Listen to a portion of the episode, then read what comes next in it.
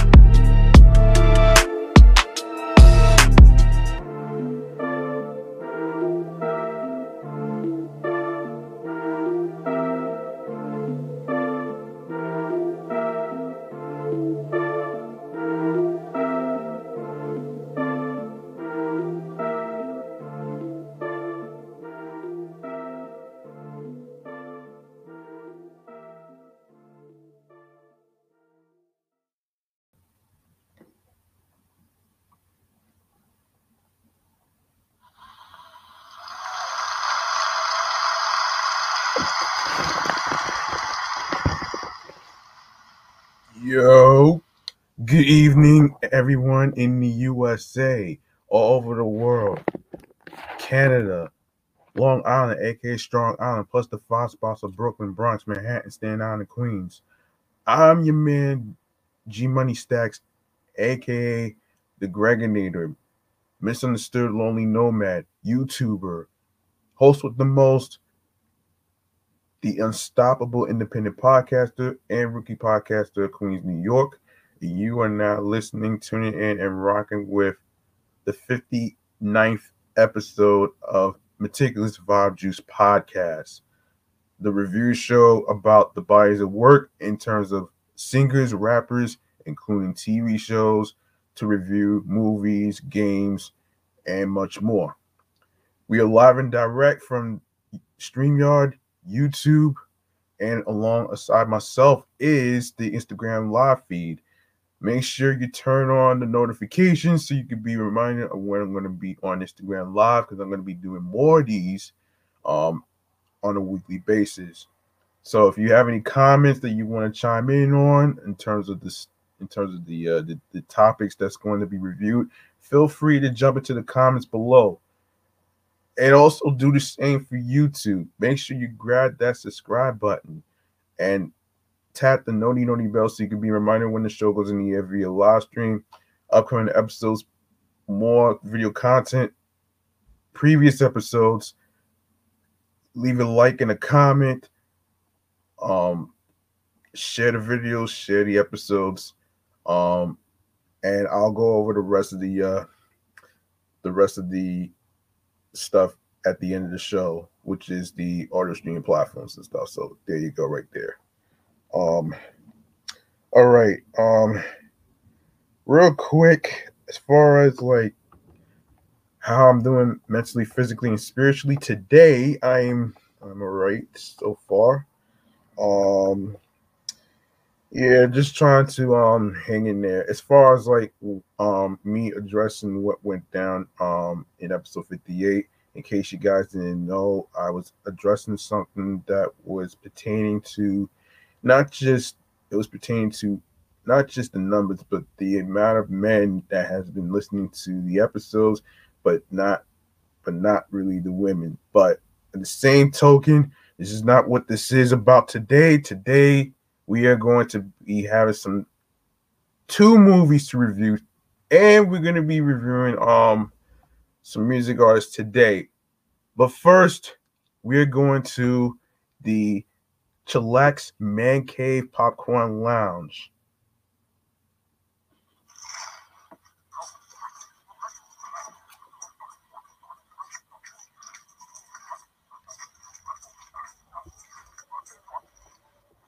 And now, first film we're going to review today is, of course, Men in Black. Yes, here we go. so, of course, Men in Black came out in 1997, which is an American um, science fiction action comedy film directed by Barry um, Sonnenfeld produced by Walter F. Parkes and Laurie MacDonald, and written by Ed Solomon, loosely based on the Men in Black comic book series created by Laura Lowell Cunningham and Sandy um, Carruthers.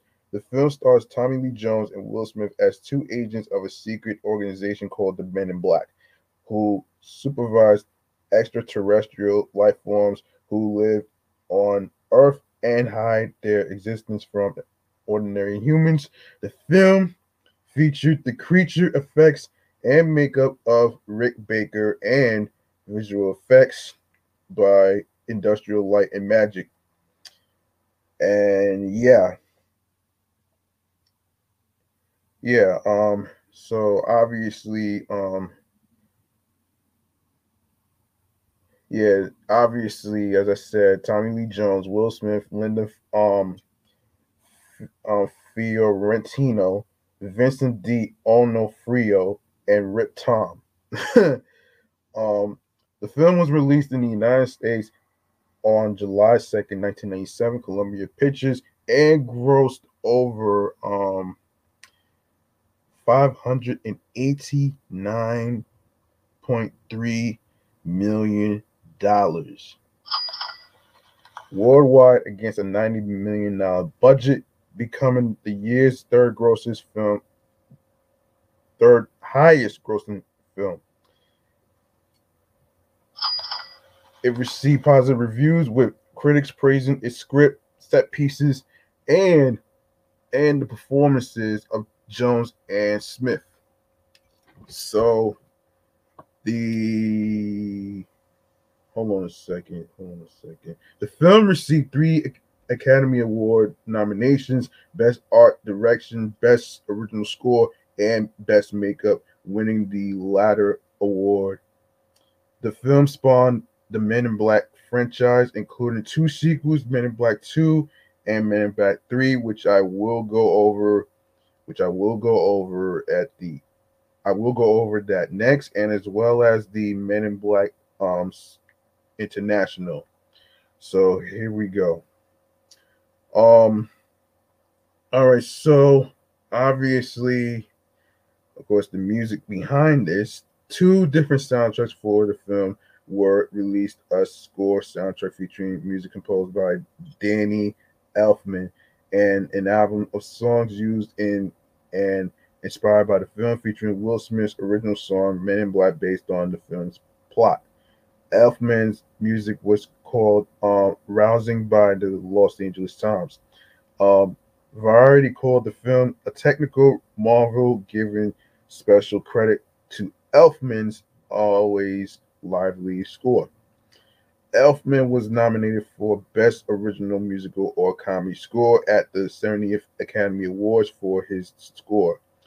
Elvis Presley's cover of Promised Land is featured in the scene where the MIB's car runs on the ceiling of Queens Midtown Tunnel. Oh, wow. Now we go to the reception. All right, so according to the box office records, um, Men in Black grossed $250.6 million in the United States and Canada and $338.7 million in other territories for a worldwide total of $589.3 million. The film grossed a record $10.7 million in its opening weekend in Germany, beating the record held by Independence Day.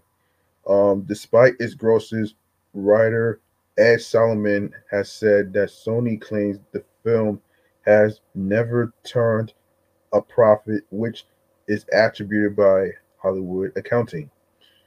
Critical response on ag- on review aggregation website Rotten Tomatoes, Men in Black holds an approval rating of 92% based on 89 reviews and an average score of 7.50 out of 10. The site's critical consensus reads, and quote, thanks to a smart script, spectacular and set pieces, and charismatic performances from its leads, Men in Black is an entirely satisf- satisfying summer blockbuster hit. On Metacritic, the film has a weighted average of a rated average score of 71 out of 100, based on 22 critics, indicating generally favorable reviews. Audiences polled by Cinema Score gave the film an average grade of B plus on an A plus to F scale. Gene Siskel of the Chicago Tribune gave the film three and a half stars out of four, praising the film as smart, as a smart, funny, and hip adventure film in a summer of car wrecks and explosions. Roger Ebert of the Chicago Sun-Times gave the film three stars out of four, giving particular praise to the film's um, self-reflective humor and Rick Baker's alien creature designs. Um, Janet Maslin, reviewing for the New York Times, wrote the film is actually a shade more um, deadpan and impecular than such across the board. Marketing makes it uh, sound. It's also extraordinarily ambitious with all-star design and special effects talent and a genuinely art artful visual style. As with the Addams Family films and Get Shorty, which were more overtly funny than the sneakily sub- subtle Men in Black. Mr. Sonnenfeld um, takes offbeat genre material and makes it boldly mainstream. Um, writing for Variety, Todd McCarthy ex- acknowledged the film was witty and sometimes surreal um, sci-fi comedy in which he praised the visual effects, Baker's creature design, and Elfman's musical score. However, he felt the film doesn't manage to sustain this level of um, inventiveness, delight, and surprise throughout the remaining two thirds of the picture. Owen Gleiberman of Entertainment Weekly graded the film a C plus. Writing Men in Black celebrates the triumph triumph of attitude over everything else, plausibility, passion, any sense that were what we're watching actually matters. The aliens, for all their slimy visual zest, aren't particularly scary or funny. Um, and so the joke of watching Smith and Jones crack wise in their faces quickly wears thin. John um John Hartl of the Seattle Times claimed the film is moderately amusing, well constructed, and mercifully short, but it falls to deliver. No, excuse me, fails to deliver um, on zaniness of its first half. Um, while he was complimentary of the film's first half, he concluded where somewhere around the mid the midpoint. They run out of energy and in, invention. Even the aliens once they stop their shape shifting ways and settle down to the to appear as themselves begin to look familiar. Now we go to the accolades. So men in black won academy award for best makeup and was also nominated for best original score and best art direction it was also nominated for the golden globe award for best motion picture musical or comedy uh, Academy Awards for Best Art Direction. Bo Welch and Cheryl um, Carasik got a nomination. Of course, Best Makeup. Um, Rick Baker and David Leroy Anderson won that award. Best Original Musical or Comedy Score. Danny Elfman got a nomination. Golden Globe Awards Best Comedy or Musical. Uh, got a nomination. Um, BAFTA Awards, Best Special Effects, got a nomination. Best Science Fiction Film, won.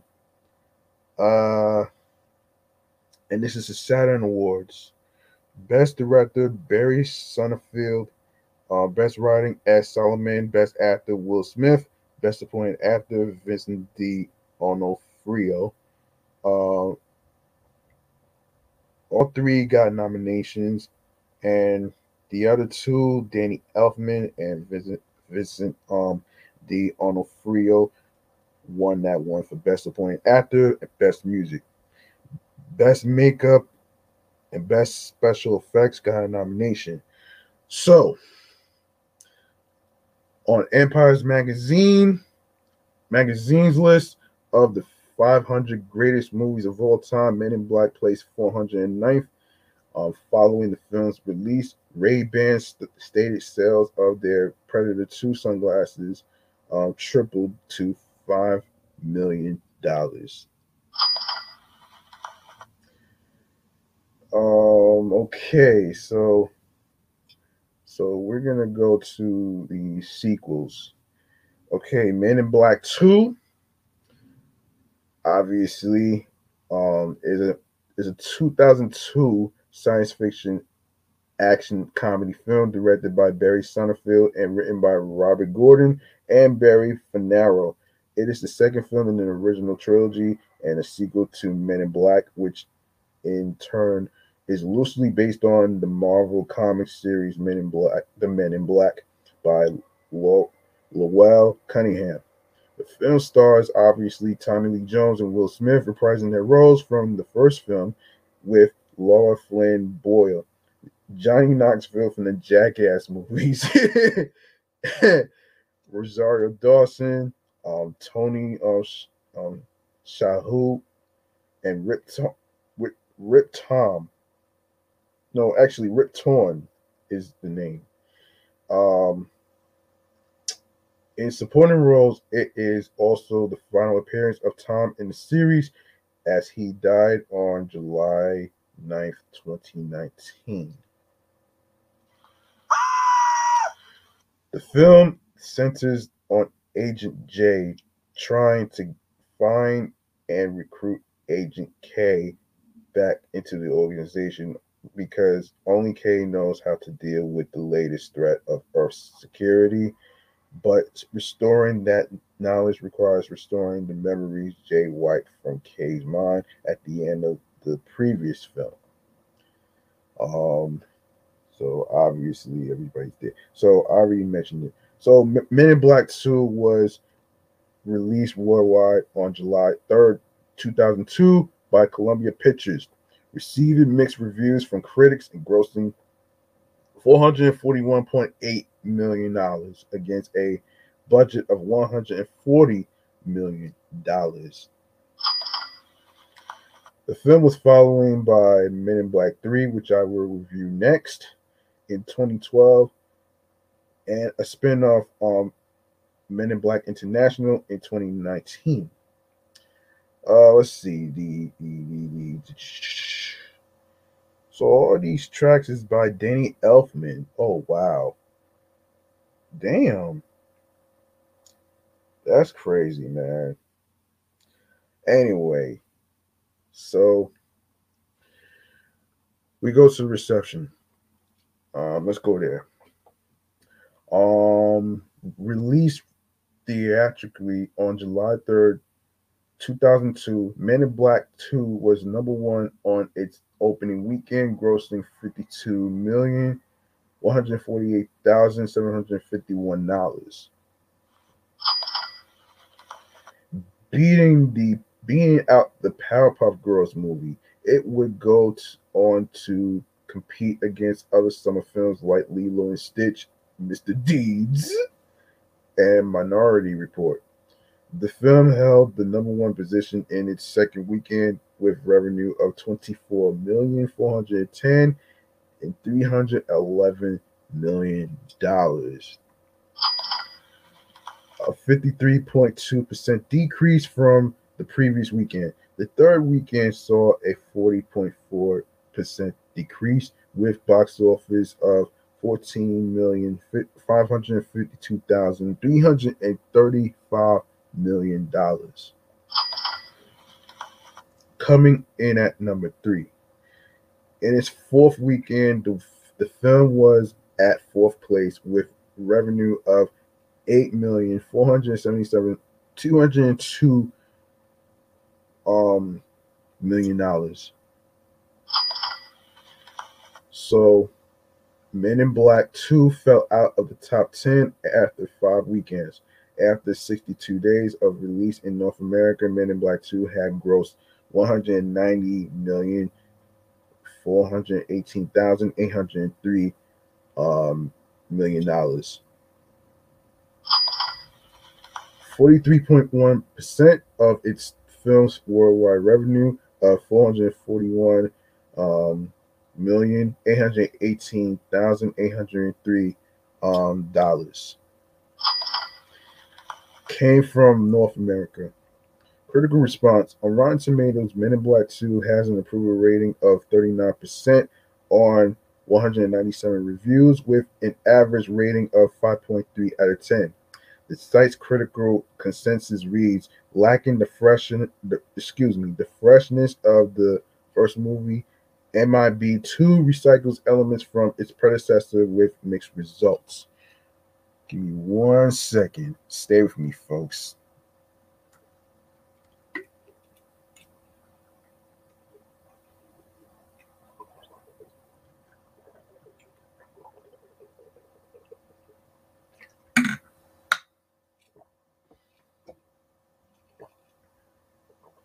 All right. Um, yes, the site's critical consensus read lacking the freshness of the first movie.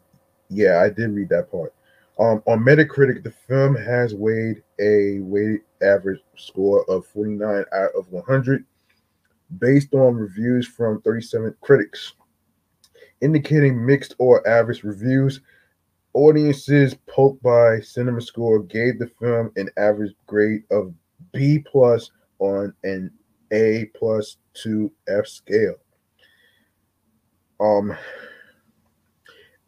A.L. Scott of the New York Times said within the tr- trivial, um, eh, uh, what is it? Ingrati- ingratiating scope of its ambition, the sequel is pleasant enough, and noting the vast array of aliens designed by Rick Baker said that the film really belongs to Mr. Baker. A review in The Hindu called the film worth viewing once. A review of Digital Media FX magazine praised the spaceships as looking realistic, but criticized many of the simpler visual effects, such as the moving backgrounds com- composited behind the car windows using blue screen. Uh, yeah, which it called a throwback to the special effects of earlier earlier decades. In August 2002, Entertainment Weekly placed the Worm Guys among their list of the best old, no, excuse me, CG characters and said that enlarging the roles of Frank and Frank the Pug and the Worm Guys in Men in Black 2 was beneficial for the tiring franchise. The film was nominated for a Visual um, Effects Society Award for Best Visual Effects in a Visual Effects Driven Motion Picture, but lost to The Lord of the Rings, The Two Towers. The film also entered a Razzie Award nomination for Lara Flynn Boyle as Worst Supporting Actress. Damn. Say it is so. Um, all right, so Men in Black 3 um came out in two, 2012 an American science fiction action comedy film directed by Barry Sonnenfeld and starring Will Smith, Tommy Lee Jones, and Josh Brolin.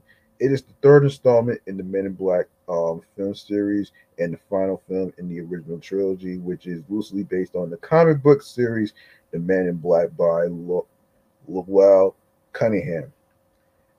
It was released 15 years after the original Men in Black 1997 and 10 years after the se- the first sequel, uh, Men in Black 2.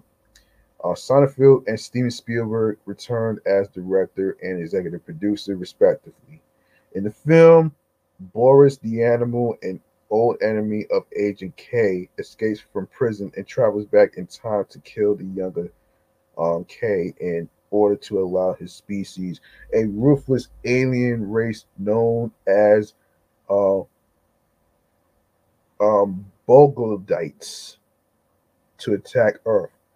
This forces Agent J to go back in time and team up with K's younger self to save his partner and the world. With a budget of over um, US 215 million dollars, it is it is not only one of the most expensive films ever made, but also the most expensive comedy film made as of 2012. Yeah. Um, so Men in Black 3 was released on May 25th, 2012 by Columbia Pictures and grossed over $624 million worldwide, making it the 10th highest grossing film of 2012. Unadjusted for inflation, it is the highest grossing film in the series. The film also received generally positive reviews from critics who praised it as an improvement over its predecessor. A spin off film in the series Men in Black International was released on June 14th, 2019. Will be next.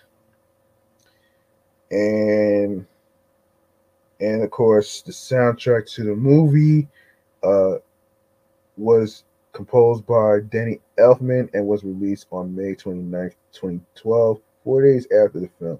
The song Back in Tune by rapper Pitbull was not which was not included on the film soundtrack, but um, accompanies the end credits of the film, was released as a single on March 26th, 2012. Give me a second, folks.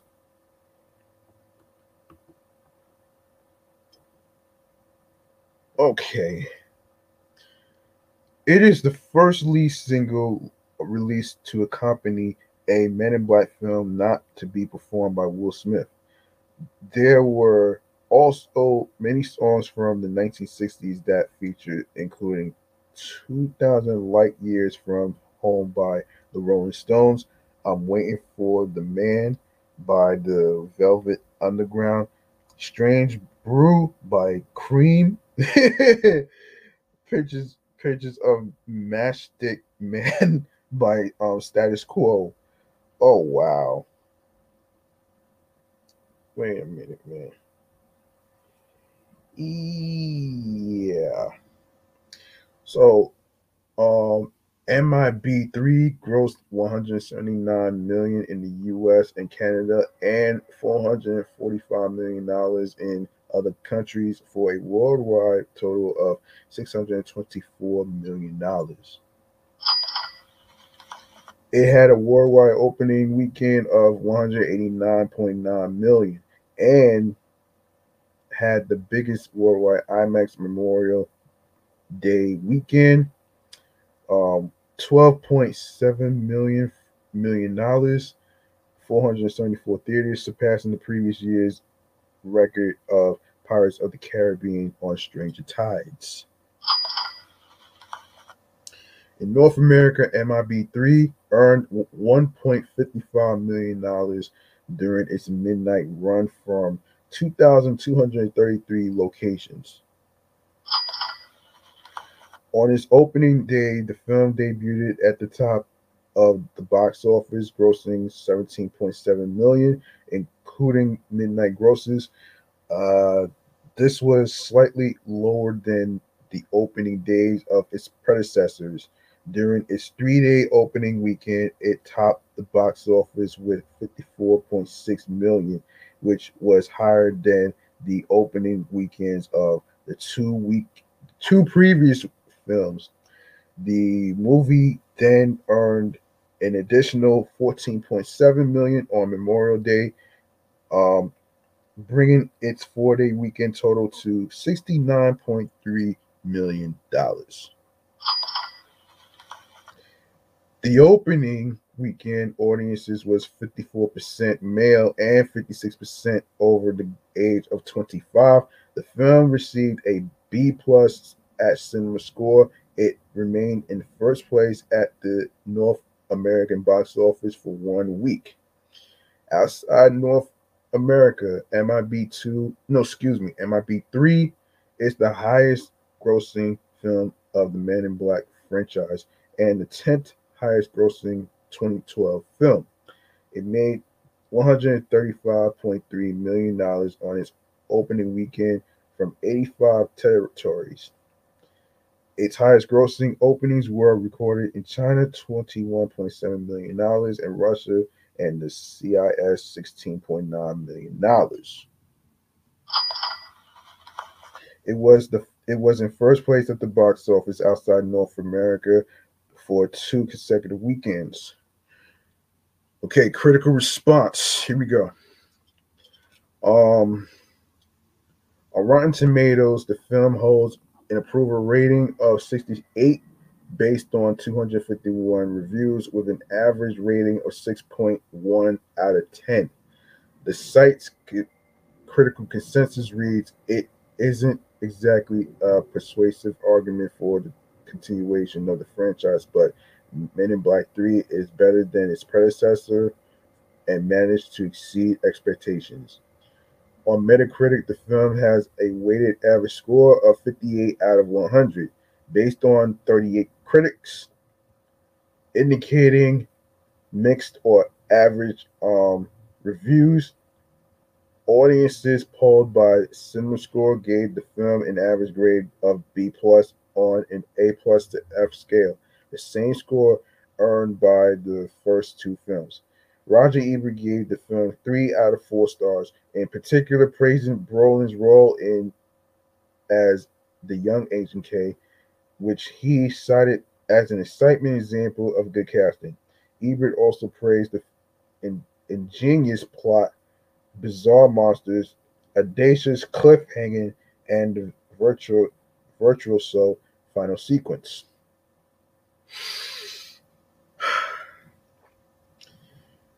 Richard Roeper gave the film 3.5 out of 5 stars while saying it's that rare threequel that doesn't suck. Great special effects, surprising amount of heart.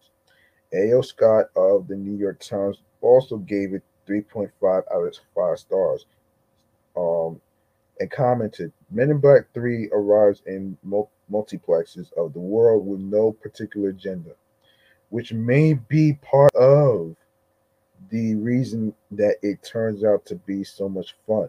Lisa Schwarzbaum of Entertainment Weekly noted Sonnenfeld and Cohen moved their baby along with their um, with an integrity um, and gate that um, hold on a second folks gate that ought to serve as a blueprint for other filmmakers faced with the particular challenges of reviving big ticket and time dated hunks of pop culture. Rayford Guzman of Newsday wrote, The franchise is no longer the zent of blockbusterism, and the gooey effects from Hollywood veteran Rick Baker look overly familiar, but Men in Black 3 remains an admirable comedy with some fondly familiar faces. Director Paul Thomas Anderson praised the film, saying it was it was fucking great. Um, the time travel stuff made me cry my eyes out. I'm a sucker for that stuff.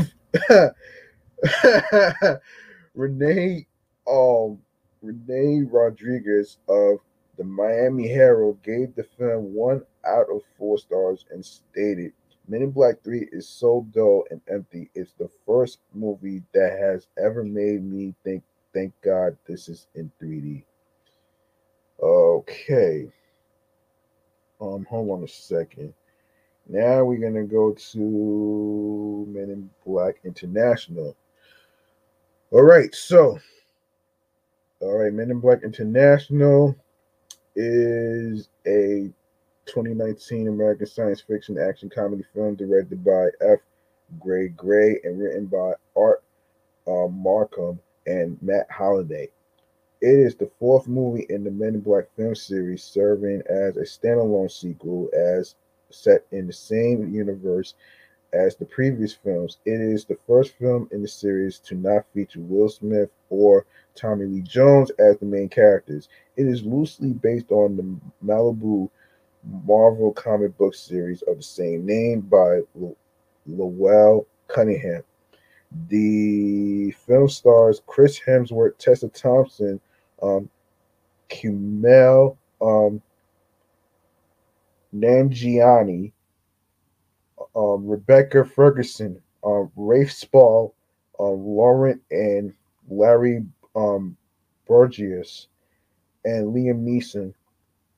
Emma Thompson uh, reprises her role from the third film, while Tim Blaney returns to voice Frank the Pig from the first two installments. The film follows the Men in Black um, taking on its biggest threat, a mole in the agency. Mm.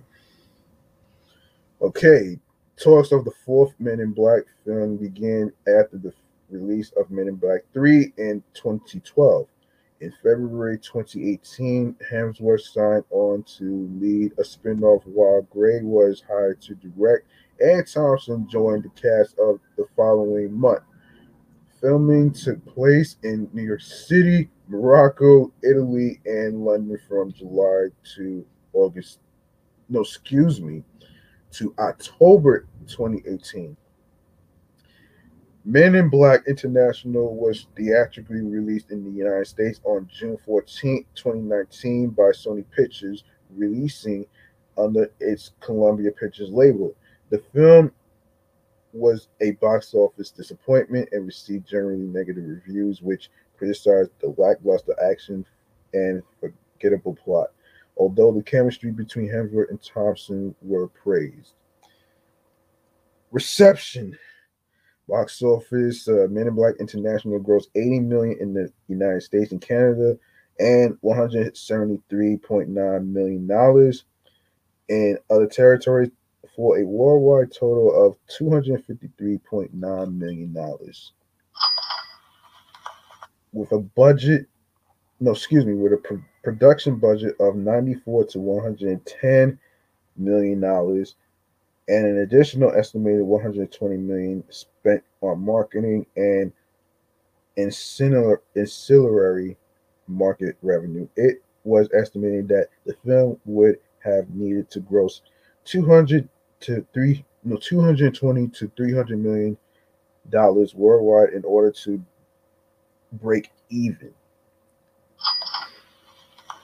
In the United States and Canada, Men in Black International was released along Shaft as well as the wide expansion of Late Night and was projected to gross 30 to 40 million from 4,224 theaters in its opening weekend. The film made 10.4 million on its first day, including 3.1 million from Thursday night previews. It went on to debut to 30 million, topping the weekend box office, but coming in below expectations. This debut made it the first film in the series not not op- not to open above 50 million dollars. The underwhelming uh, opening was blamed on the dated franchise, poor critical reviews, and audience anticipation for other upcoming big releases Toy Story 4 and Spider Man Far From Home. The film fell 64% in the second weekend to 10.7 million, finishing fourth, and then made 6.7 million dollars and its third weekend finishing in sixth place. Worldwide, the film was released concurrently with the United States and 50 additional countries and was projected to gross 70 to 85 million dollars for a worldwide debut of 100 to 115 million dollars. It ended up making 73.7 million overseas and 102.2 million globally, um, finishing first in 36 of the markets. It underperformed in Asian countries like China, 26.3 million, and South Korea, 4.9 million, due to uh, poor word of mouth, sim- similar to the U.S. Although it finished in first in Mexico, 3.9 million, Brazil, 1.8 million dollars, Russia, 5.1 million dollars, and the UK, 3.4 million dollars, Australia, 2.6 million, and France, 2.5 million dollars. All right. Um. All right. Critical response. Um. Rotten on Rotten Tomatoes, the film has an approval rating of 23 based on 318 reviews with an average rating of 4.5 out of 10. The website's critical consensus reads um, amiable yet forgettable. MIB International grinds its stars substantial chemistry through the gears of a franchise running low on reasons to continue. On Metacritic, the film has a weighted average score of 38 out of 100 based on 51 critics indicating generally unfavorable reviews. Audiences polled by Cinema Score gave the film an average grade of B on an A plus to F scale, the lowest score of the franchise. Uh, while those at PostTrak gave it a 72 overall positive score and a 46 definite um, recommend.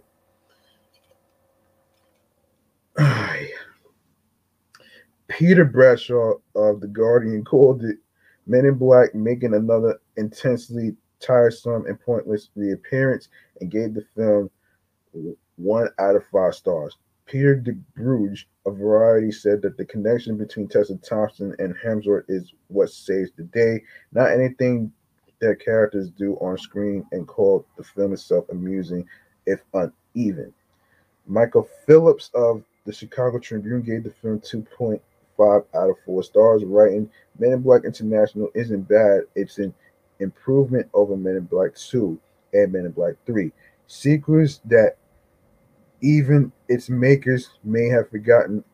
As a species, we appear destined to revisit the basic concept and renew the hunt for fresh variations on the zingy, disarming first picture, which brought the Lowell Cunningham comics to the screen so shrewdly and well in 1987. Okay, our next our next one Next one is now. Before I even go over Clerks two, I want to review the. Uh, I want to review the. Uh, hold on. I know there was a first one. There was a first one, I believe. There was a first one. I forget. I didn't even know there was a first one. Was it? Okay, let's go to the first one. All right, so Clerks is a 1994 um, American um, black and white comedy buddy film written and produced and directed by Kevin Smith and starring Brian O'Halloran and Jeff Anderson.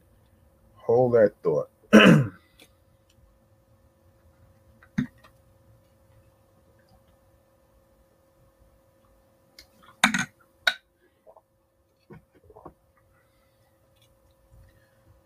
All right.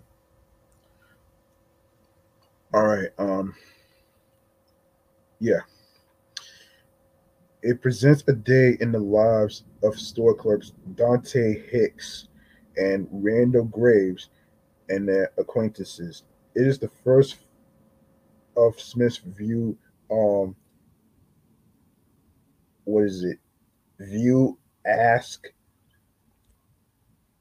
ask uh what is it? Ask Ken Kenniverse, Ask Kenniverse films, and introduces several recurring characters, notably Jay and the Silent Bob, which I don't know why, but I digress. Um, so it starts, yeah, Brian um O'Halloran, O'Halloran, Jeff Anderson, Marilyn um um Guy Glotti, Guy Glotti, Jason Mewes, and Lisa Spoonauer. Um, obviously, so the budget was two thousand twenty-seven thousand five hundred seventy-five dollars, and two hundred seventy, no, two hundred thirty thousand dollars. Box office three point two million dollars.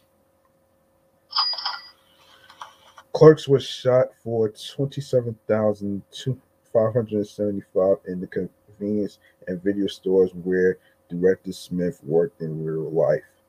Upon its theatrical release, it received generally positive reviews and grossed over 3 million in theaters, launching Smith's career. It is considered a landmark in independent filmmaking and in 2019 was selected for preservation in the United States National Film Registry by the Library of Congress as culturally, historically, and aesthetically significant. Uh, let's see. Let's go to the. Uh, all right, box office. So here we go. Um, Clerks became a surprising success after beating no, excuse me, after it was taken by Miramax Films and grossed over three million dollars in the United States, despite never playing on more than 50 theater screens in the United States at the same time. Here we go again with the fucking word cult. Clerks was well received by critics and developed by cult following, which I don't understand why you would call it that. Fucking morons. On Rotten Tomatoes, it currently has an 89 um, percent certified fresh rating based on 57 reviews with an average rating of 7.50 out of 10. the website's critical consensus reads with its quirky um, characters and clever quotable dialogue, Clerks is the ultimate um, clarion um, call for slackers everywhere to unite and all do something, we guess, on Metacritic. The film was the film has a weighted average score of 70 out of 100 based on 17 critics, indicating um, generally favorable reviews. In his 1994 review, Clerks Roger Ebert gave the film three stars out of a possible four. Ebert praised the film for intensely depicting a full day of utterly authentic middle class life, adding, within the limitations of his bare bones productions, Smith allows the great intervention, a natural feed for human comedy, and a knack for writing weird, sometimes brilliant dialogue.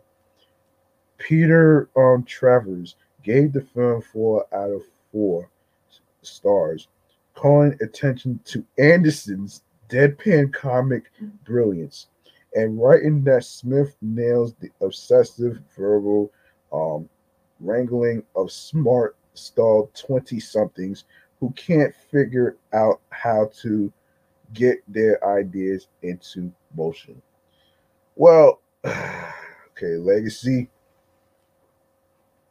Yeah, so when released, the when released, the film was noted for its realism and memorable characters. Clerks won the award of the youth and the Mercedes-Benz Award at the 1994 Cannes Film Festival, tied with Fresh for the filmmakers um, trophy at the Sundance Film Festival, and was nominated for three Independent Spirit Awards.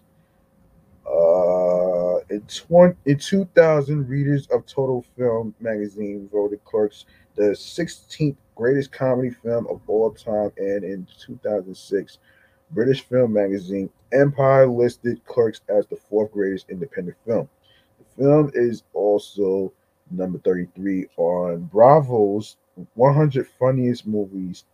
In 2008, Entertainment Weekly ranked it 13th on the Cult 25, the essential left field movie hits since 83, and 21st on the comedy um 25 the funniest movies of the past 25 years also in 2008 empire named it one of their 500 greatest movies of all time placing it 361st on the, on the list the film was also one of the 500 films nominated on no for a spot on AFI's 100 Years, 100 Laughs, but failed to make it the make the top 100.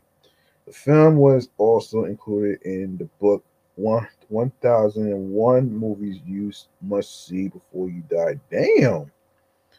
Damn. Um I can't believe this shit, man. Um, so the soundtrack was released on October 11, 1994. It was composed of various and new and previously released songs by alternative rock, grunge, and punk rock artists such as Bad Religion, Love Amongst Friends, Alice in Chains, damn, and Soul Asylum. Oh shit. Oh man, the soundtrack also featured various sound clips from the film. It has been noted that Clerks is one of, one of the very few films in which the cost of obtaining the rights to the music used was a great portion of the production cost for the entire film.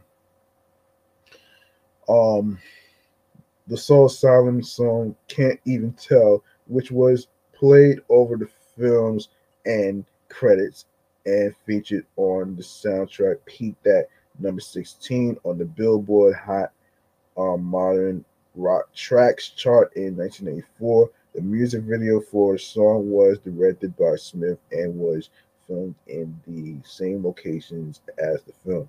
The video featured Smith, Jason Mewes, Jeff Anderson, and Brian O'Halloran reprising their roles from Clerks. Another song which appeared on the soundtrack was Got Me Wrong by Alice in Chains, which had previously been released on the band's extended play SAP. The song was issued as a single in the late 1994 due to renewed radio interest from the song's appearance in Clerks. The song peaked at number seven on the Billboard Hot Mainstream Rock Tracks and number 22 on the Billboard Modern Rock Tracks in early 1995. Well, damn, they really. Um, oh boy. Interesting. Well, damn. I didn't even know they had all this. Um, let's go to Clerks 2. All right. Hold on.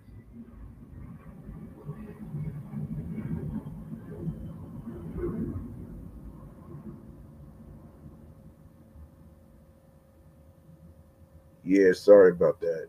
Um, loud ass plane. Anyway, Clerks 2 is a 2006 American comedy film written and directed by Kevin Smith. Um, the sequel to his 1994 film Clerks and the sixth feature film to be set in View um Askinvert Askin Askiniverse actually Sheesh. The film stars Brian O'Halloran, Jeff Anderson, Rosario Dawson, Trevor um, Fehrman, Jennifer um, Schwalbach Smith, Jason Mewes, and Smith, and picks up with the with the original characters from Clerks, Dante Hicks, Randall Graves, and Jay the Silent Bob. Ten years after the events of the first film. Uh, unlike the first film, which was shot in black and white, this film was shot in color. Um, yes, the film screened out of competition at the 2006 Cannes, Film Festival and won the Audience Award at the 2006 um, Edinburgh International Film Festival before receiving a theatrical release on July 21st, 2006 to critical and commercial success. Um, grossing $27 million worldwide from a $5 million budget. All right. Um, yeah, wait a second. That's that's interesting right there. And um there's a possible, possible, possible um sequel that's gonna be in the works. So um on February 9th, 2017, Smith revealed on Facebook that although a script had been completed, Clerks 3 has been canceled as one of the four lead opted out of the flick. He later revealed that Jeff Anderson was one was the one who opted out. On October 1st, 2019, Smith announced on Instagram that Clerks 3 was happening and that Anderson agreed to reprise his role as Randall. It'll be a movie that concludes a saga. It'll be a movie about how you are never too old to completely change your life. It'll be a movie about how a decade spanning friendship finally confronts the future. It'll be a movie that brings us back to the beginning, uh, return to the candle of civilization in the great state of hashtag New Jersey. It'll be a movie that stars Jeff and Brian, um, Brian, um, what is it? Brian Cole Halloran, uh, with me and Jay in supporting roles, and it'll be called Clerks 3. Principals photography began on October 2nd, 2021 in Red Bank, New Jersey. Filming wrapped on August 31st, 2021. The film is um, scheduled to be released in 2022 by Lionsgate. I will be able to review um, Clerks 3 depending on when it's going to come out. I'm not too sure, so remains to be seen. Remains to be seen, folks. All right, so so now that we got that out the way, we are going to go to um we're gonna go to um a another segment of the night. So get your drinks, your water, your Gatorade, your juices, your sodas, um, whatever drink you desire, and and and and enjoy this segment right here called Music Kool Aid.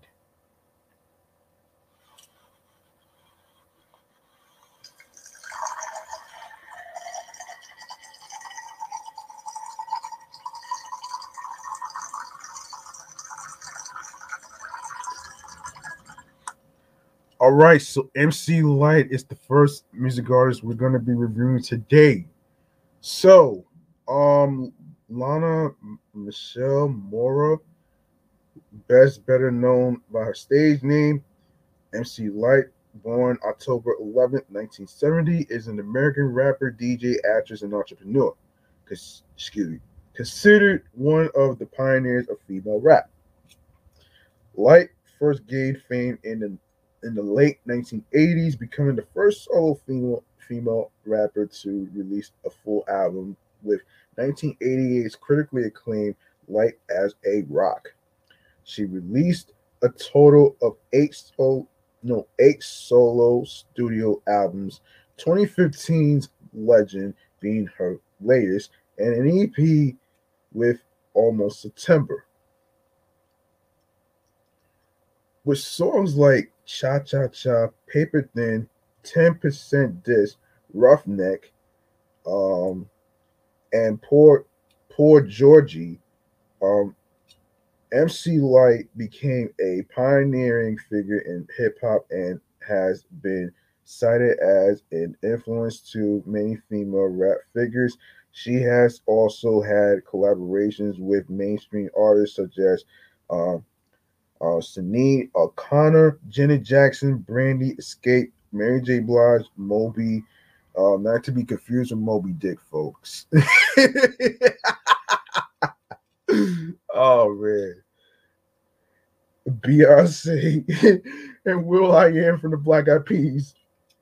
in addition to her career as a rapper, she has worked in parallel as a writer and DJ and has starred in various roles in film and television. MC Lyte was recognized for her career with the I Am Hip Hop Icon Lifetime Achievement from the BET Hip Hop Awards and was um, honored at the VH1 Hip Hop Honors. Lyte has also worked with several charities, including her own foundation, Hip Hop Sisters. Um, let's see. Yes. Um, yes, she is from Flatbush section of Brooklyn, East Flatbush to be exact. New York City is where she where she began rapping at the age of 12. MC Lyte's original stage name was Sparkle. she began recording her first track at age 14, although it took two years before it was uh, able to be released. Um, she regards Milk Dee and DJ Jizz, the, the hip hop duo Audio 2, as um, totally like her. Um, like her brothers, because the three grew up together. Audio 2's father, Nat Robinson, started a label for them called First Priority. Um, after making the label, Robinson cut a deal with Atlantic with one condition that Lyte would get a record contract with Atlantic as well. Okay, music career. Of course, from yes, the beginnings, Lyte Rock and Eyes on This, night from 1987 to 1990. In 1987, at the age of 16, Lyte released her debut single, I Cram to Understand You, Sam, being one of the first songs written by, no, written about the crack era. She was 12 years old at this at the time she wrote the song. Lyte was also featured in the remix and music video of I Want Your Hands on Me by Irish singer Sinead O'Connor, which debuted, debuted in 1988 on MTV.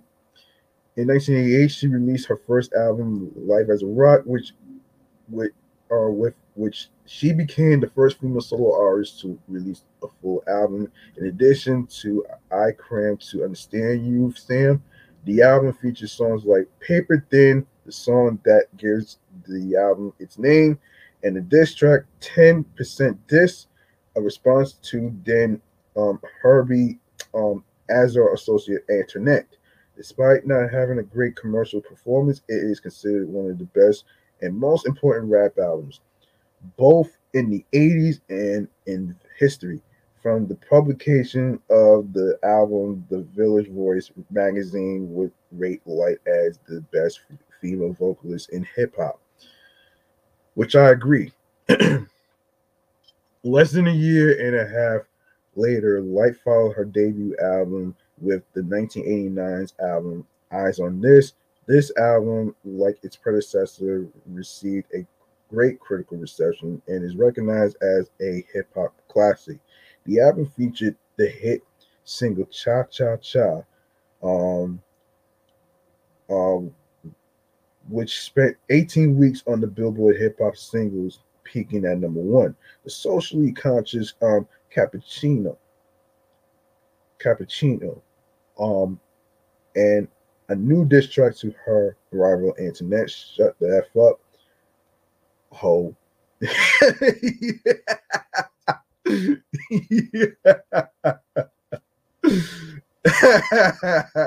oh man.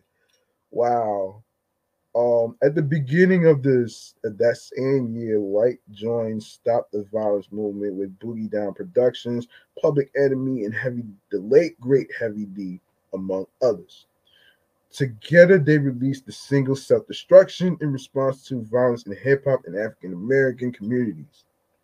The song debuted at number one on the first week on Billboard's Hot Rap Songs existence, and the proceeds were donated to the National Urban League. In 1990, she became the first rap artist to perform at Carnegie Hall. Um, MC Lyte's um, DJ since the start of her career. DJ K Rock is a cousin, um, Kenneth Moore. Aside from a break in 1992, the two have toured consistently to the present. During that time, she also had her own dancers, Leg One and Leg Two, who performed with her both in shows and in music videos. 1991 to 1995, Act Like You Know and Ain't No Other. Of course, on May 1st, 1991, Lyte performed on Yo Unplugged Rap, the first MTV Unplugged to feature rap artists alongside a Called Quest, De La Soul, and LL Cool J.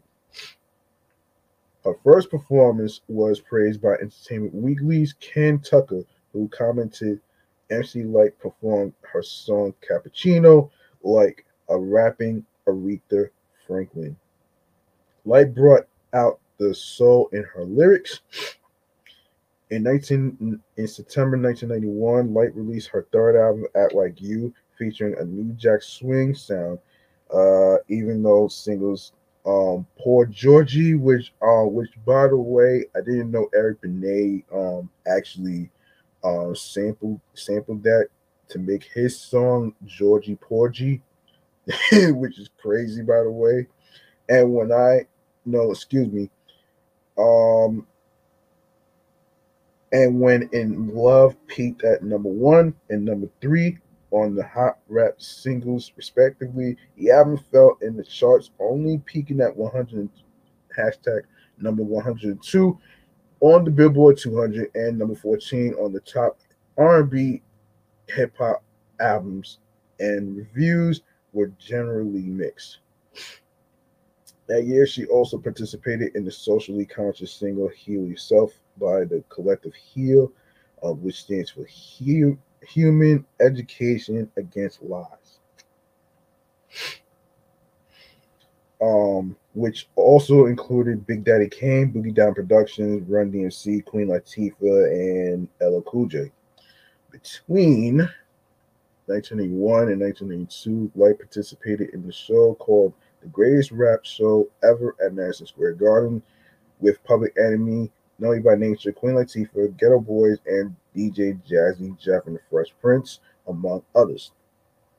In the fall of 1991, she also performed in the hip hop special Sisters in the Name of Rap alongside Salt-N-Pepa, Yo Yo, Queen Latifah, and Roxanne Shante, among many others. It was recorded at the Ritz in NYC as pay per view TV concert and released as VHS the following year.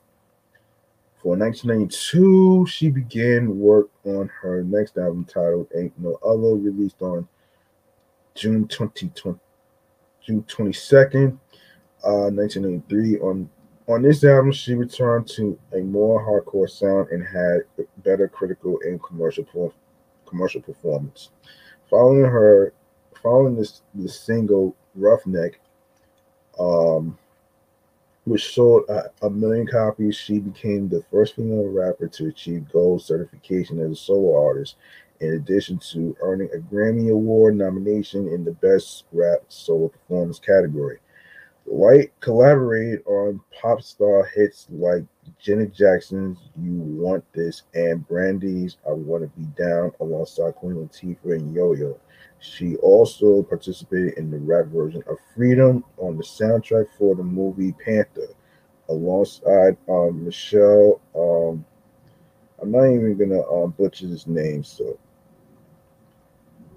I'm not even gonna try to butcher this name. So let me just uh, so Michelle and D Cello, Patra, um, Yo Yo, Latifah, Salt and Pepper, and um, Left Eye Lopes of TLC. Um, during the summer of 94, participated in Janet Jackson's Janet World Tour. In 1984, she also participated in a huge performance on the finale of the Arsenio Hall show alongside the likes of KRS One, Wu Tang Clan, Naughty by Nature, Guru of Gang Starr, Yo Yo, Das EFX, um, CL Smooth, and A Called Quest, among others. And of course, um, 1996 to 98, Bad as I Want to Be, and 7 to 7. In 1996, after signing with Elektra Records affiliate East West, Lyte released her fifth album, Batters I Want to Be, with a sound more oriented to R&B and dance music. It became one of her most commercial, commercially successful albums.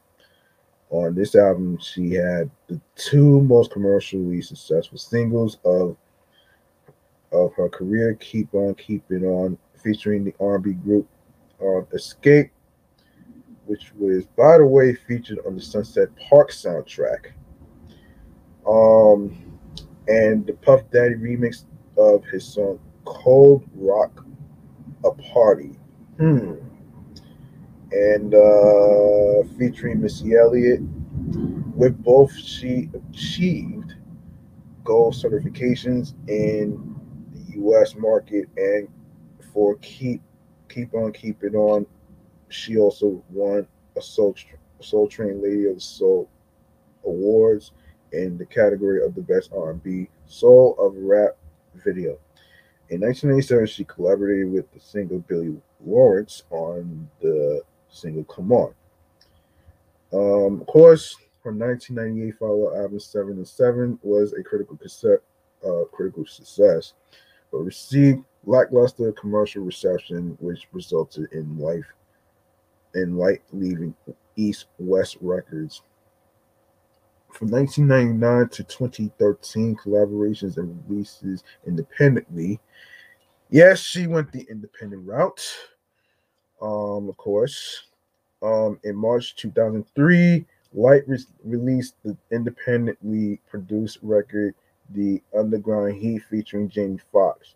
The album has little commercial impact and mixed reviews, but does earn a Grammy nomination in the female, the best female rap vocal performance category for the single Ride With Me.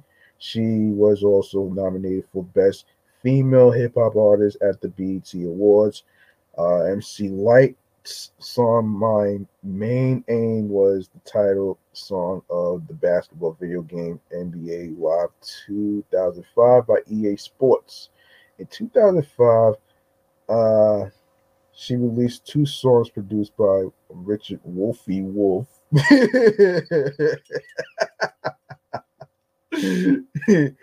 Cole, can I get it? Can I get it now? And don't walk away. um, during October 2006, MC Lyte was one of the honored artists of VH1's annual award show Hip Hop Honors. She was joined by fellow female MCs Da Brat, Remy Ma, and Lil Kim as they performed some of the, some of her tracks, such as Cha Cha, Liars Rock, Paper Thin, and Roughneck. She became the first female MC to, to, to be inducted into the VH1 Hip Hop Honors. In 2007, uh, she released a song called Mad at Me, and in 2008, two songs called Juke Joint and Get Light. In 2009, a song titled Brooklyn was released as well as Craven. Um, 2013 to present, legend and following projects. In 2013, MC Lyte received a Lifetime Achievement Award at the 2013 Hip Hop Inaugural Ball. She was the first female solo hip hop artist to receive BET's I Am Hip Hop Icon Lifetime Achievement Award.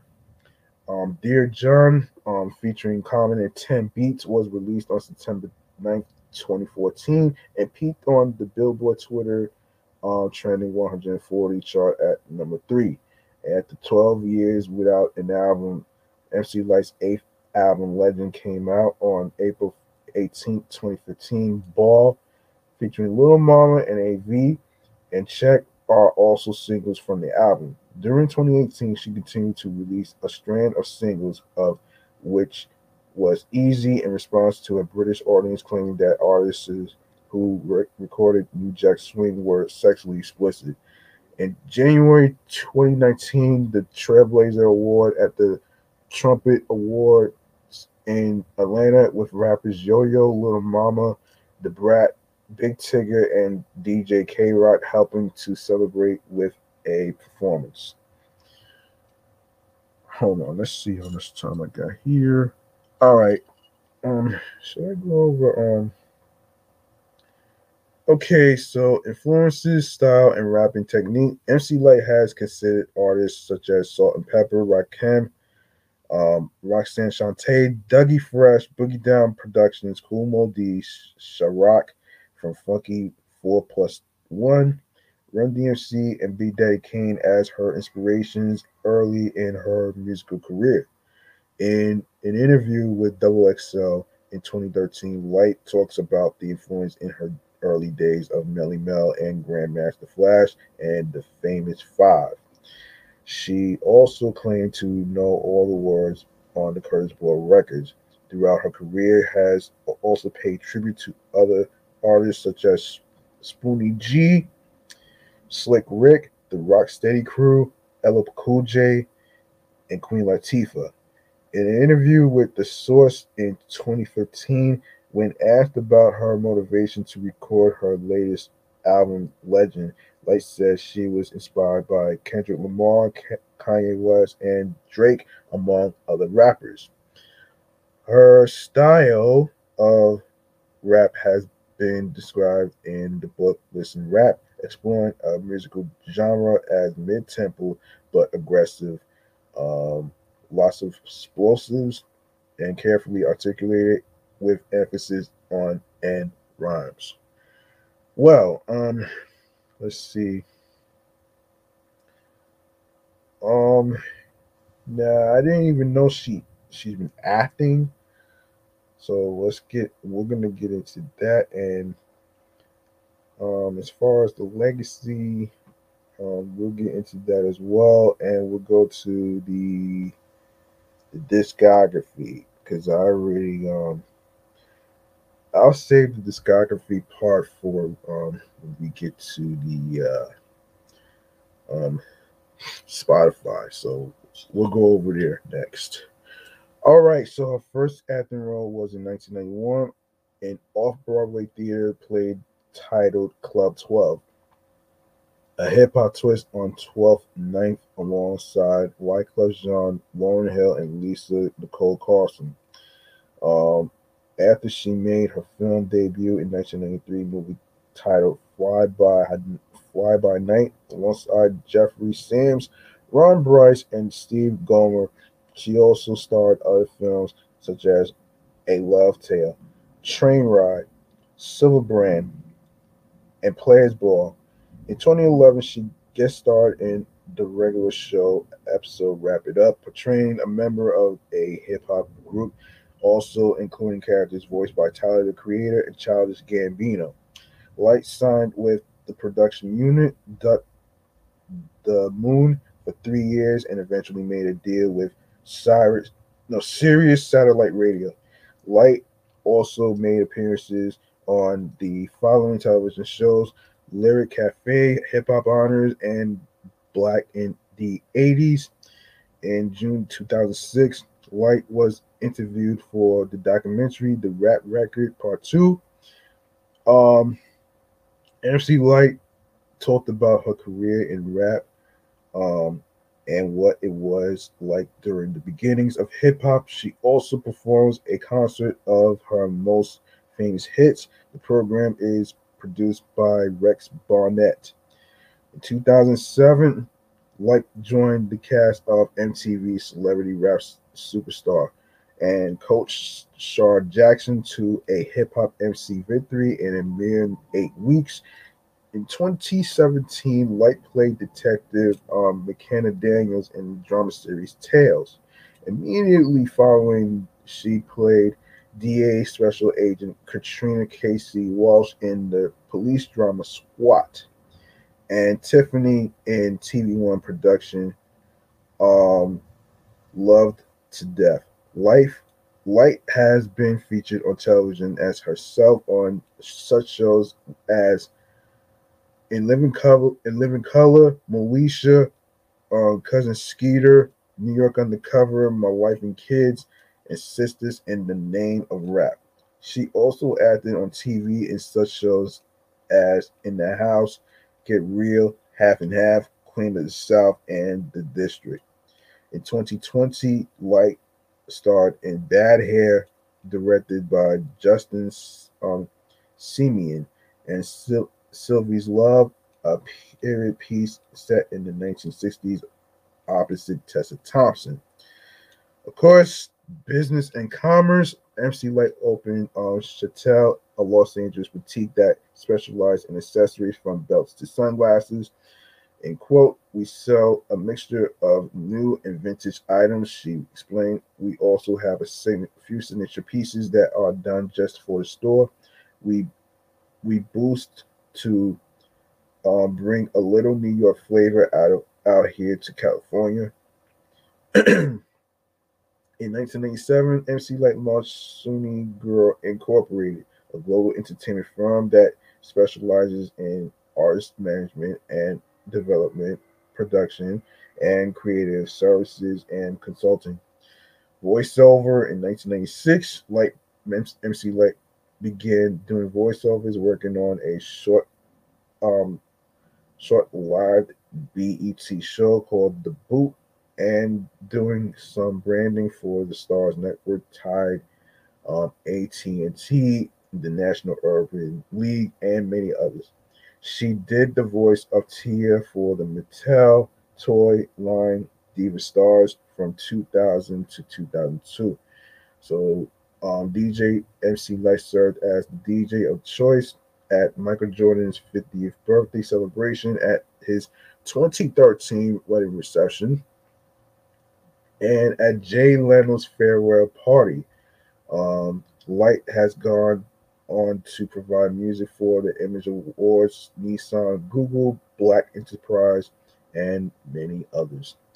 Speaker MC Lyte has spoken at colleges and universities for organizations around the globe and with notable people like um, Iyanla um, Vance, Vanzant, Russell Simmons, and Soledad O'Brien, bringing a message of empowerment from a book, Unstoppable, igniting the power within to achieve your greatest potential.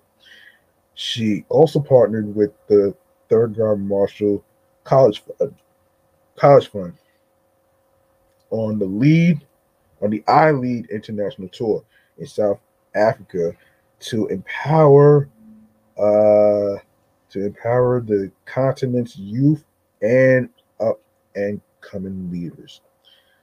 Um, in 1991, MC Lyte was featured in TV infomercials promoting pro-abortion rights, political action, the most exciting women in music, alongside um, Karina, Julia Cunning, Kim Gordon, Sonic Youth, Lady Miss Kier, um, D Light, Kate Pierson, the B-52s, Crystal Waters, um, Tina Weymouth. oh shit. Talking Heads. Tom Tom Club. Oh wow.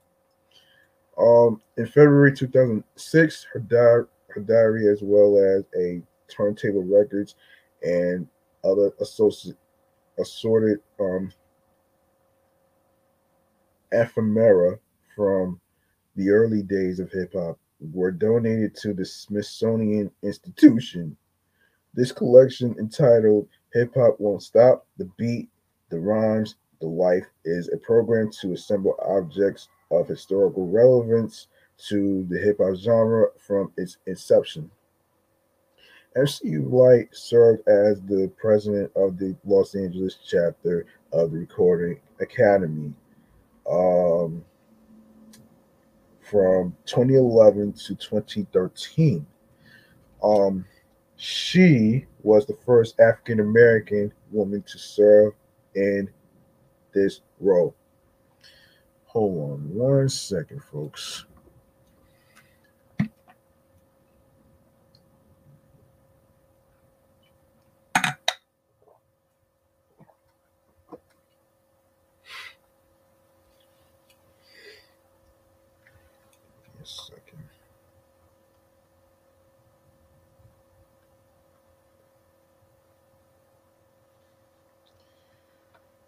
All right.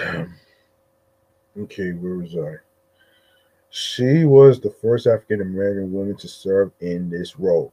She is the founder of Hip Hop Sisters Foundation, which presented two $100,000 scholarships to college students each of the first two years of its inception and three $50,000 scholarships as part of its hashtag Educate Our Men initiative during its third year during the Soul Train Music Awards red carpet pre-show. Hmm. Yes, that's interesting right there. So, legacy. Greg Prato of All Music referred to her as one of the first female rappers to point out the sexism and misogyny that often runs rampant in hip hop, often often taking the subject head on lyrically in her songs.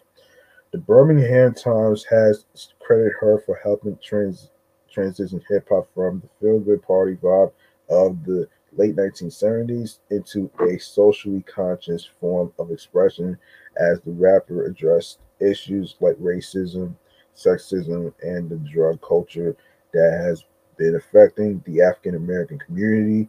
Billboard, The Washington Post, and NPR have cited her as a hip hop pioneer.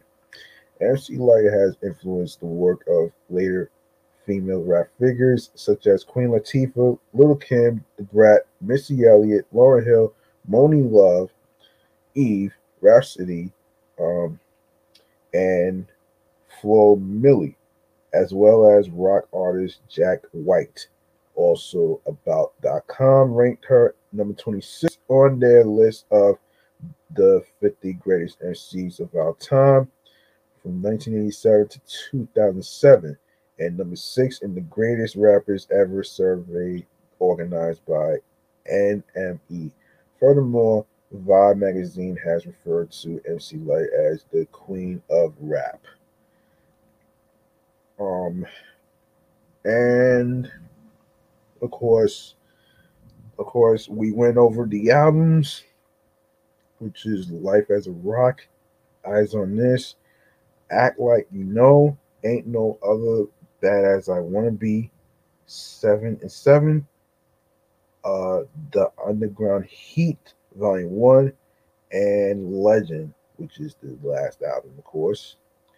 And uh yeah. So yeah, and she's also in wait, hold on. I'm not too sure exactly, but um yeah. Okay. So we're gonna go into our last um our last um music artist, um Cassie. So Cassandra Elizabeth Ventura, born August 26, 1986, known for known professionally as Cassie, is an American singer, songwriter, model, actress, and dancer. Born in New London, Connecticut, she began her career as a result of meeting record producer Ryan Leslie in late 2004, who later signed her to Next Selection Lifestyle Group. During this time, Diddy heard Me and You in the club, and Leslie convinced him to partner his Bad Boy Records with Leslie's um, Next Selection imprint for the release of her debut album. Uh, let's see. Um, okay, let's see. Um, Cassie's self self-titled debut album, studio album, was released on in August 2006, peaking at number four on the Billboard 200 chart and features the Billboard Hot 100 top three hit Me and You. In 2008, Cassie released the single Official Girl featuring Lil Wayne.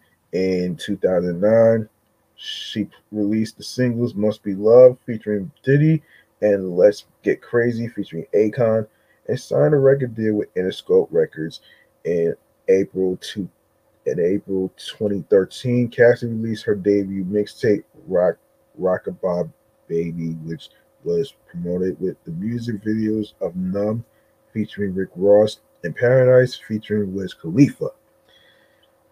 Apart from music, Cassie is signed to modeling agency uh, Wilhelmina Models and One Management.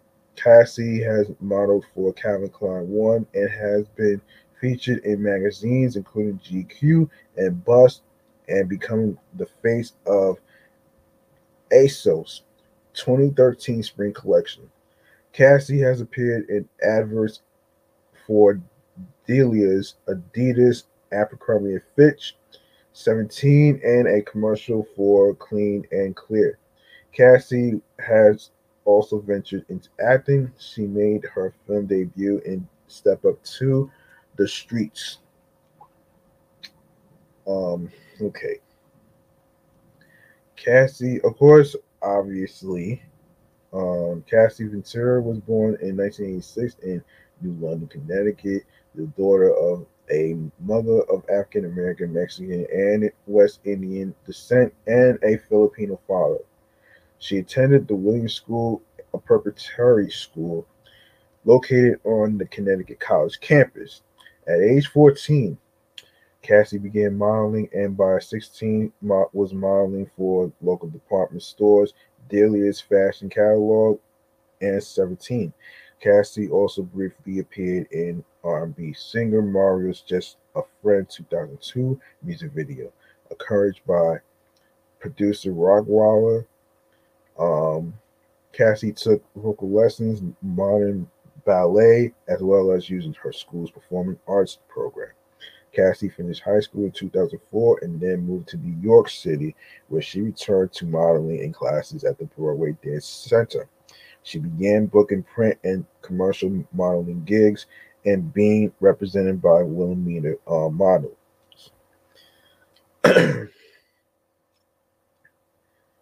Obviously, Ryan Leslie spotted Cassie at clubs and parties in late 2004.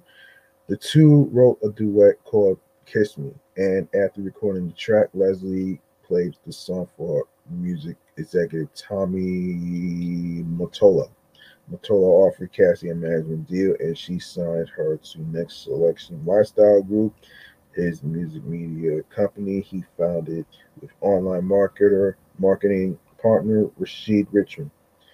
Leslie wrote and produced Cassie's first single, Me and You, in 2005. The, the song became a club hit in Germany.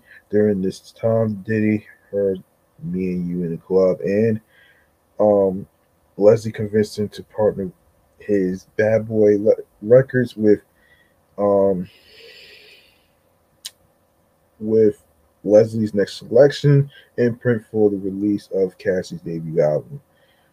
Of course, um, Ryan Leslie produced most of the album, which is a mix of R&B, hip hop, pop. Ventura said in an interview, "I rap, I sing, I do my R&B, I do do my slow songs and stuff that the girls would love." Um, um, let's see. I have a down south joint. I have a rock song that I did with my girls band, this band called Pretty Boys.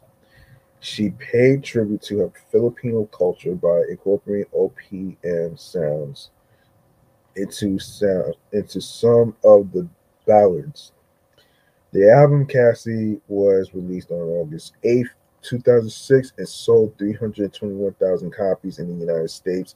The album's lead single, Me and You, peaked at number three on the Billboard Hot 100, selling more than 1 million digital downloads. To promote her album, Cassie performed on Total Request Live and 106 & Park um, BET's Top 10 Live. Um, her performances were described as rocky and less than stellar, but Diddy said that it, it, it was due to her inexperience. He said that he would be with her through her development and that he was he has no question on her ability um, to, to sing.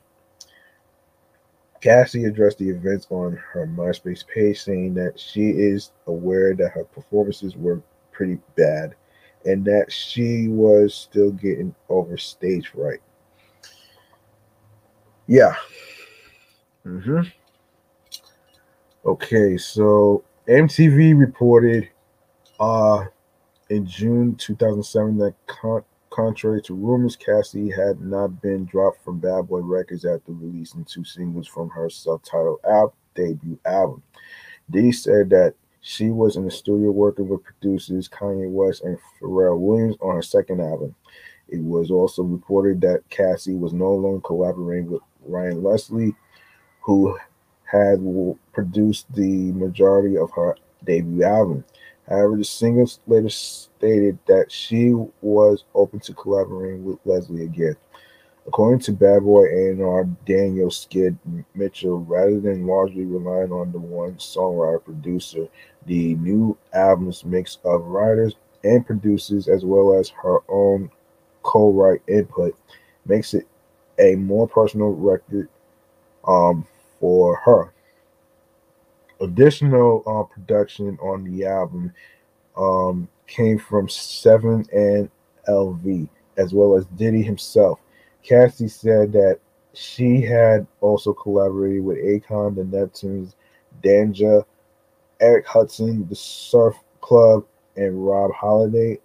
Although she was not sure which tracks were going to be included on the album.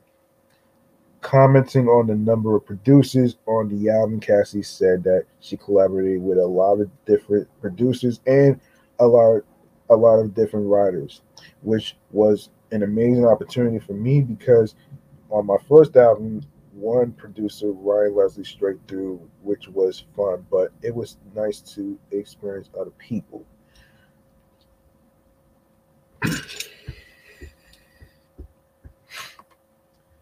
yeah. 2008 to 2013. Um, okay, so in 2008, Cassie made her film debut as Sophie Donovan in the in the dance film um, "Step Up to the Streets." Cassie also sang the lead single "It Is You" to the Step Up soundtrack. The song was released on November 13, 2007, and peaked at 85 on the Canadian Hot 100 and 52 in the United Kingdom. In July 2009, Cassie announced that her second studio album's title would be Electro Love. Cassie said that her new album will demonstrate more independence.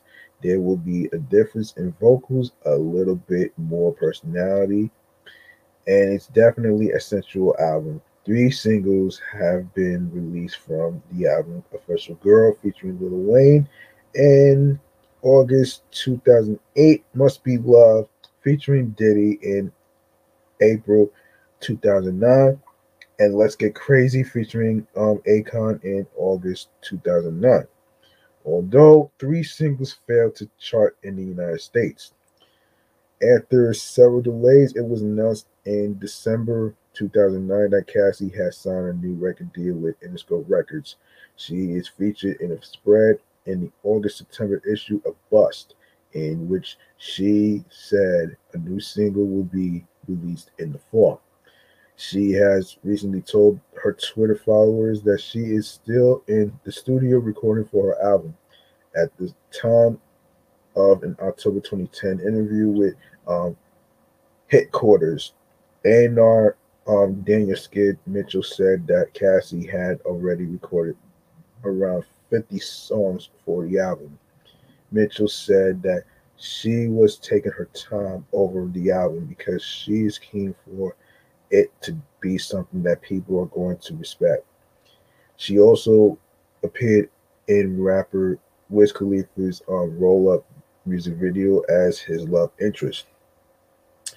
Um, Cassie's um, released the single King of Hearts, which was released in the United States on February 14th, along with the official music video um, on April 24th, 2012, Cassie performed the, the single um, lift for the first time at the BET's um, 106 & Park music video show.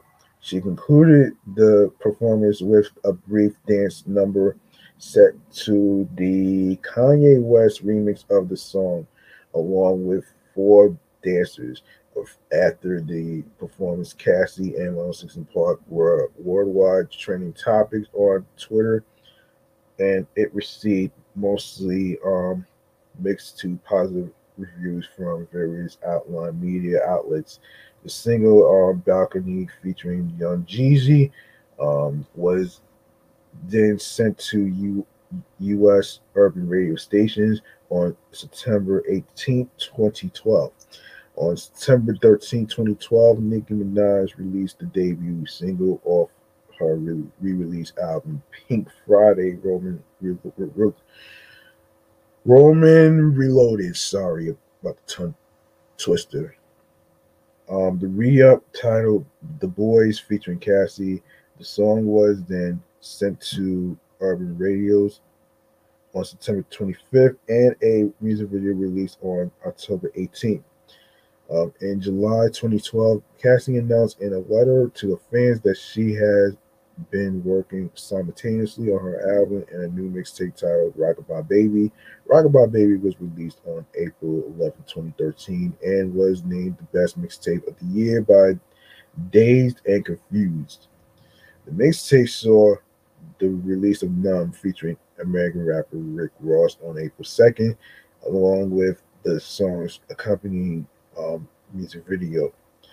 And Paradise featuring rapper Wiz Khalifa premiered on April 9th, 2013, alongside the video on BET 106 & Park. In April 2013, it was announced that Cassie was the face of the summer 2013 Forever 21 collection. Um, of course, 2013, no, excuse me, 2016 to the present, second studio album and other endeavors. In 2015, Cassie's boyfriend, rapper Diddy, announced he would return to producing and reviewed. he would be producing songs for Cassie's second studio album. In 2016, it was announced Cassie would return to acting, playing the lead role in the romantic comedy The Perfect Match, um, released on March 11th, 2016. The um, Billy Woodruff directed film stars um, Cassie alongside Terrence J, who plays Charlie, a successful playboy who doesn't believe in love until he crosses paths with a sexy Eva, played by Cassie. In late 2017, she released the singles Love a Loser featuring American rapper G-Eazy and Don't Play It Safe. In January 2019, she after ending her relationship with Diddy and leaving Bad Boy Records, Cassie entered the studio with the likes of producers Chris and Teeth and Teeth and singer-songwriter Ro James. Throughout summer 2019, Cassie released several singles, moments with the cold excuses, hungover, don't let it go. Speaking of roller coaster featuring Ro James, Teach Me and Simple Things via her her own Ventura music label. The series of releases was dubbed Free Fridays by Cassie and served as a teaser ahead of the release of her long awaited second album. Let's see. Hmm, okay. Um, all right, so all right, artistry and public image. Okay, Cassie's musical sound is R&B, pop, and hip hop soul. Her voice has character and ability. Cassie cites Aaliyah, Jennifer Lopez, Christina Aguilera, Madonna, Stevie Wonder, Nine Inch Nails, Britney Spears, La Lupe, Mariah Carey, Faith Evans, and Usher as musical influences. Cassie also refers to herself as a diehard Janet Jackson fan, continuing to say, "I love the, I love to emulate Jan- Janet Jackson's career. Totally, Janet Jackson is incredible and fantastic, from her moves to her voice." Cassie's debut album was R&B and pop rock with urban and contemporary R&B styles. The R&B um, contained looming synthesizers, synthesizers, um, patterns, and ice cream truck melody to get ice cream truck melody.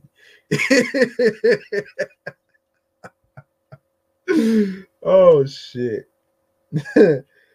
oh man, to give it a, a slightly twisted and threatening edge, as well as containing flappant playfulness. Rockabye Baby is an R&B and pop and hip hop mixtape that featured dark and a raw, laid back vibe. Cassie is known for being a style icon due to her edgy style and feminine and sophisticated fashion. Cassie is also known for setting the trend among women of shaving their hair after Cassie shaved hers in 2009, influenced by punk she has cited Kate Moss as her style influence. Well, damn, that's the only thing that she made. Wow. Um, yeah, I think that's wow. Um, yeah, um, yeah. So she won some awards. Um, 2007 um, NRJ Music Awards, International Revelation of the Year. Um, she got a nomination for that one. Uh, ASCAP Pop Music Awards, Most Performed Songs, Me and You won. Uh, 2012 MVPA Awards, Best Direction of a Female Artist, King of Hearts. And of course, King of Hearts won for Best R&B uh, Awards. And of course, Best Art Direction, The Boys got nomination. And 2017 Toyota Bold Awards, Beauty Bombshell of the Year herself, which is which is Cassie who won that award. Um, and I think that's gonna do it. I think it's gonna do it for um. Hang on a second. And I think that's gonna do it for this episode 59 right here. So listen, man, like what you heard in today's episode, please feel free to make a charitable donation. So by showing some love with whatever amount of money you decide to put. Um, it doesn't matter if it's a lot of money. Um, don't worry about that. It's all about doing the best you can as a human being to, you know, make sure you are um, you don't stress yourself out over this. So, um, so, so yeah, there you go. So the cash app is um dollar sign G Money Stacks 555. That's dollar sign capital G lowercase M O N E Y capital S lowercase T A C K Z um 555 um, it's not about bringing the bank, folks. It's all about um, whatever amount of money you decide to put um, will be appreciated. Right. Now we're gonna go to a little thing that I like to call. Um, I don't know if I'm gonna have time for it, but I'm gonna go to the other one. I'm gonna go to the other one, man. I'm not to get to podcast free game mechanisms today, but most likely I'll do it next time. But um, the very last segment that I'm going to do is is of course stream choices on the go. And you guys know what this is. And this is pertaining to the and this is pertaining to me informing you where you can listen to the episodes. First and foremost, the social media handles where you can find me. Of course, you can find me on 17 Live, which is G Money Stacks, Queens, New York. And you can also follow the show, Meticulous Vibe Juice Podcast, alongside with my other shows, um, Excellent Fun Vibrant Podcast. Um, I just recorded episode 20, 21 I just recorded episode 21. It will be released on Thursday um, on audio streaming platforms. And and of course, my number one show that just made a year and it's going on to its second anniversary, which is Off the Meat Rack Chains New York podcast on Facebook and Instagram, alongside with my um, primary handle on the gram, which is G Money Stacks 555 in Queens, New York. Make sure you turn on your notifications so you can be so you can be informed, so you can be able to keep up with the updates of when I'm dropping these episodes and all that other stuff. So there you go, right there. So, um, and by the way, um, for you folks out there that's listening and watching, um, I did manage to um, you know, create a way for you guys to actually leave a voice message in case you guys have any questions for me, um, any um, any particular topic ideas of music artists and and um, TV shows, movies, um, any games, any any gaming news. I might start doing some gaming news in case I don't have any games to actually review in the future. So I'm going to actually do some gaming news in the future. So um, we'll see what's going on with that one right there. And I am still going to do some uh, reviews on the podcast shows that I've been listening to. So um so yeah, that's gonna really it's gonna really be it. This is gonna be interesting. So you know what I'm saying. This is gonna be very interesting. Um, this is gonna be very interesting. So I have to really believe that it's going to be it's to be rocking. So there you go. So anyway, um, so Meticulous Vibe Juice podcast, right? Um, you can go to the link in bio where it says um linktree slash meticulous Vibe Juice podcast. Make sure you are able to go to the link where it has the name of the show on anchor.fm. And when you go there, you're going to see the word message.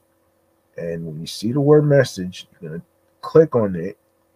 And you can either leave a voice message from your phone, your iPhones, your Android phones. Of course, you can do it on a laptop as well with a microphone and some headphones. And um and yeah. So speaking of Anchor, which is the first thing, make sure you subscribe and follow this follow um Meticulous Vibe Juice podcast review show on every audio streaming platform that I am about to start mentioning. And of course, don't forget to um don't forget to leave five stars. Um, you know what I'm saying? Um, so there you go. There we go. So um we're on Anchor, Audible, Audacity, Amazon Music, Breaker, Castbox FM, Deezer, Listen Notes, Moon FM Podcast, Play FM, um, Pocket Cast, Podfriend, Podopolo, um, Podurama, Podcast Index, Podcast Addict, Podchaser, Podverse, Reason FM, Spotify, Stitcher, TuneIn Radio, Google Podcasts. Don't forget to leave a five star rating on Podchaser, Podfriend, and Spotify. Five stars will be appreciated. Um, we are also on the show is also on Radio Public, iHeartRadio, the number one app for music, radio, and podcast. And don't forget to follow the show on there. And don't forget to follow my other podcast shows that's also on there, which is Excellent Fun Vibrant Podcast and and the and off the meat rack chains New York podcast is also on there too. So make sure you guys follow there as well. And last but not least, the YouTube. Make sure you grab that subscribe button and tap the noti noti bell so you can be reminded of when the show goes in the air via live stream. Stay tuned for more video content, upcoming episodes, previous episodes. Leave a like and a comment along with the episodes and topics. Of course, make sure you download the episodes, um, even the ones that's your favorite. Um, share the episodes, share the videos, tell a friend to another friend, spread the word, word of mouth, and you know, give me your feedback. Your feedback and with your thoughts by expressing yourself is very important to me. Uh, what you thought about the topics of the stuff that I reviewed and stuff like that. And if you have any ideas, um, feel free to DM me on the gram, which is G Money Stacks 555 in Queens, New York. And of course, you know, don't and make sure you share the podcast along with the audio streaming platforms with the link that says linktree slash Meticulous Vibe podcast. And also do the same on Excellent Fun Vibrant Podcast and my um, other YouTube channel page, G Money Stacks 555. Make sure you catch up on all the episodes of Excellent Fun Vibrant Podcast. Make sure you catch up on the episodes from from new to previous on my um primary um YouTube channel G Money Stacks 555 with Off the Meat Rat Change New York podcast episodes on there and do the same right here. Uh, make sure you um catch up with the new and previous episodes of Meticulous Juice podcast on there. Make sure you subscribe, like, comment, download. Uh, make sure you make sure you follow the shows on all the streaming platforms. Make sure you subscribe, all that good stuff right there. So there you go, right there. Listen, man. Um, yeah, listen. Um, that's gonna do it for me. Um, I wish you guys um the best of luck in your ventures. And um although I didn't have enough time to actually do podcast mechanisms, but I will say this though. I will say this though for the new podcasters, for the people that's interested in making a podcast, um, of course, this was supposed to be the podcast um, free um, game mechanism segment, but I'm not going to have time to do that. But I'll just give you some tips. Yes, to start a podcast, of course, you need you need headphones, you need a microphone right here. You also need a laptop or a computer. You also need a, a, unique title of your podcast. Don't worry about the people who don't like your shit. It's all about what makes you happy, not your parents, not anybody else in corporations and all that other shit. It's not about that. It's about you. You matter mentally, physically, and spiritually. Remember that. And also, um, um, you can also make an account with StreamYard as well. Um, and all that good stuff as far as like the creation tools, the the uh the banners, the the um creating your own brand on here. You can have your talking points.